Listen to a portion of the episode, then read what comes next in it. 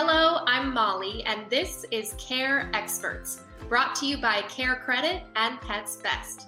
Together, the Care Credit credit card and Pets Best pet health insurance provide financial tools that can help you be the best pet parent you can be.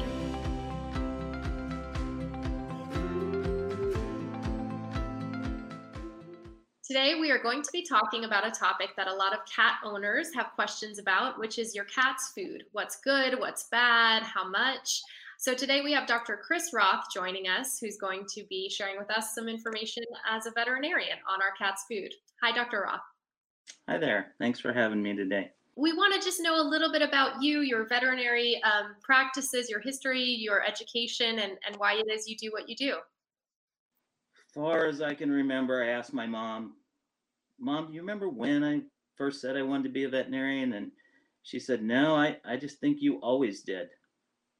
So I uh, went to Kansas State University, graduated in nineteen ninety, and uh, promptly moved to Wyoming, worked in a mixed animal practice there and owned that practice for twelve years.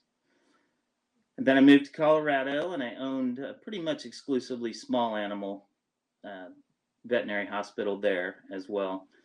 Um, and then after, oh, seventeen years of twenty-four seven, three sixty-five, I decided to uh, move to Idaho and joined a practice here where I was uh, just an associate veterinarian. I didn't own, own any part of the practice, so that was nice.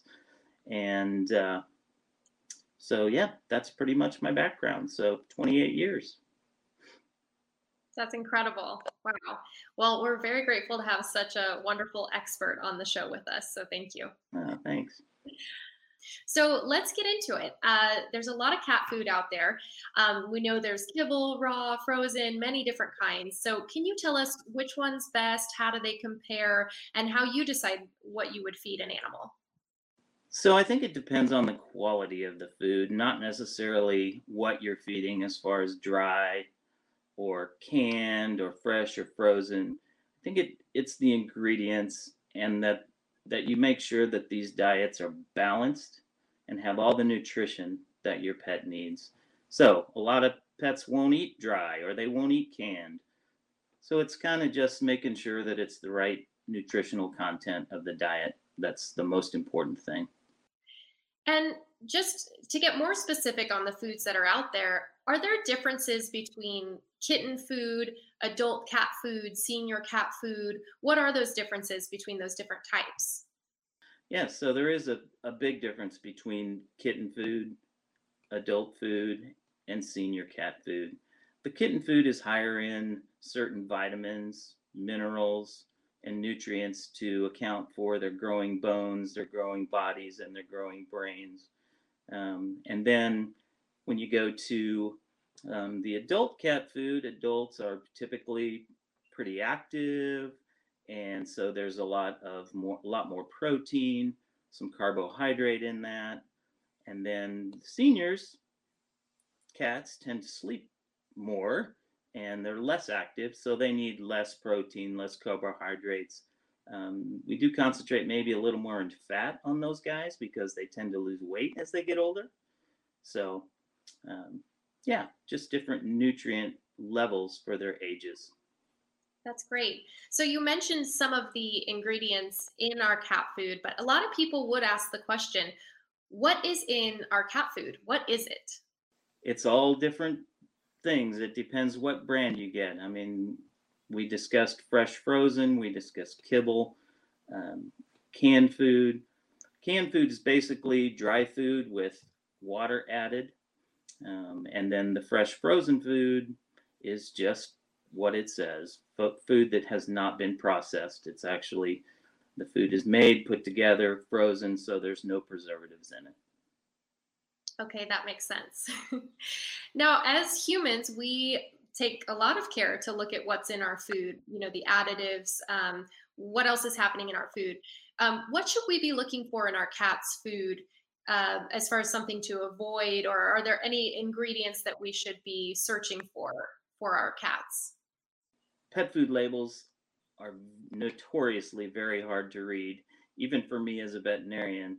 um, I would tell my clients, I don't even pretend like I can go out and read all the labels on all the food. So I picked some, some of the higher, stick with the higher quality brands and the upper end of the brands, the, the higher quality of the brands. And, and you'll be pretty safe. Every um, cat food is pretty much nutritionally balanced. They have to be nutritionally balanced for the age range that they say on the label. That's great. That's, that makes a lot of sense as well. Um, well, speaking of food, uh, we all as pet parents try to be the best we can be for our animals. Um, are there any human foods that cats should not eat that are a big no-no? Can they, can they eat human food? Um, what's your opinion on that? Um, sure. Absolutely. I mean, everything in moderation, right? If they have a little snack of your food, Um, I mean, we, we bought our pets to spoil them, so let's do it. Um, but yeah, um, certain cats that maybe have certain diseases um, should stay away from certain foods. For instance, cats with urinary issues should stay away from tuna, extra salt, things like that. So prescription diets, for example, uh, why would my cat need a prescription diet? Do those work well for cats? Absolutely. They're, they're fantastic and just getting better and better all the time. And more companies are producing prescription diets. Um, so basically, if your cat has a certain disease, um, you may have to feed a prescription diet, and it will just be lack of something in in the food. They'll take it out so that the cat doesn't get it, or maybe something extra that the cat might need. Um, they'll add that in in excess in the diet.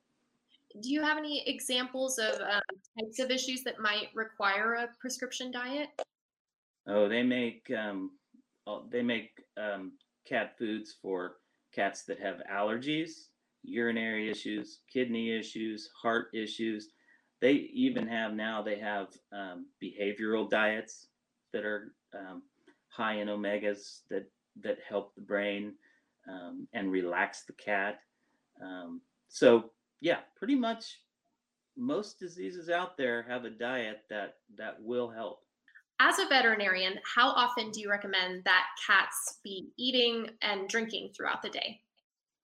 Well, ideally, unless your cat is extremely overweight, um, I would just, I just leave, say, leave the cat food out. That's the way they do it in nature. They just snack along as they find food. Um, and so, yeah, I just say, leave it out. Certainly if your cat's overweight, then you might have to go on a feeding schedule, um, two or three times a day, a specific amount. As far as water, fresh water all the time. Out of curiosity, does my cat get bored from eating the same thing every day? Do I need to change it up to make it more exciting for them? Um, no, not necessarily. Um, cats can smell and taste much more than we can. So they get little bits out of each bite of food, so differently than, than we do.